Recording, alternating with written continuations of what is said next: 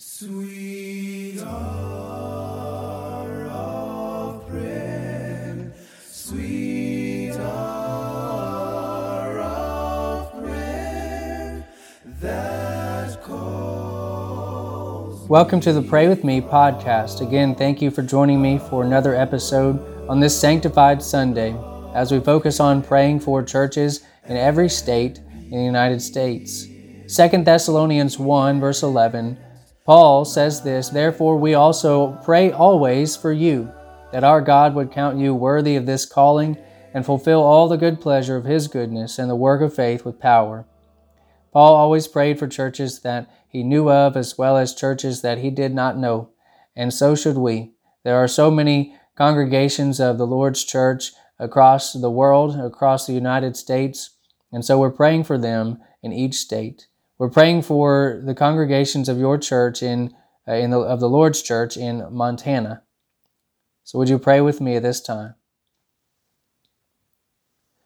Father in heaven, we thank you for your church, which is found across the whole world. We thank you for your church found in the United States. And we thank you for the church that's found in Montana. And we pray for each and every congregation that are in that state. We pray and, and in a hopeful expectation that they are well known as followers of you because of the things that they do to please you and to please others, that they are doing all things according to your commandments in their words and in their deeds. Father, we pray that if there are churches not doing that, that they would repent and, and turn back to you.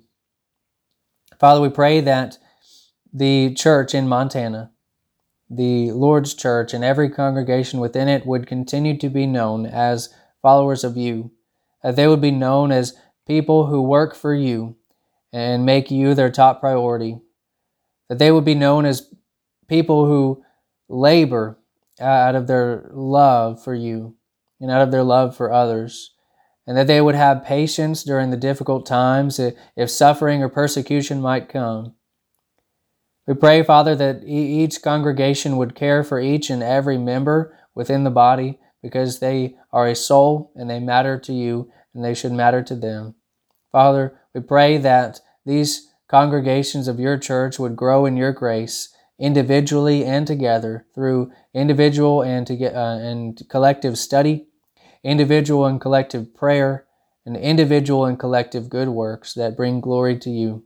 And that we, we pray, Father, that every congregation would begin to help one another uh, be abundant in pleasing you because of their influence and their love for you and for others.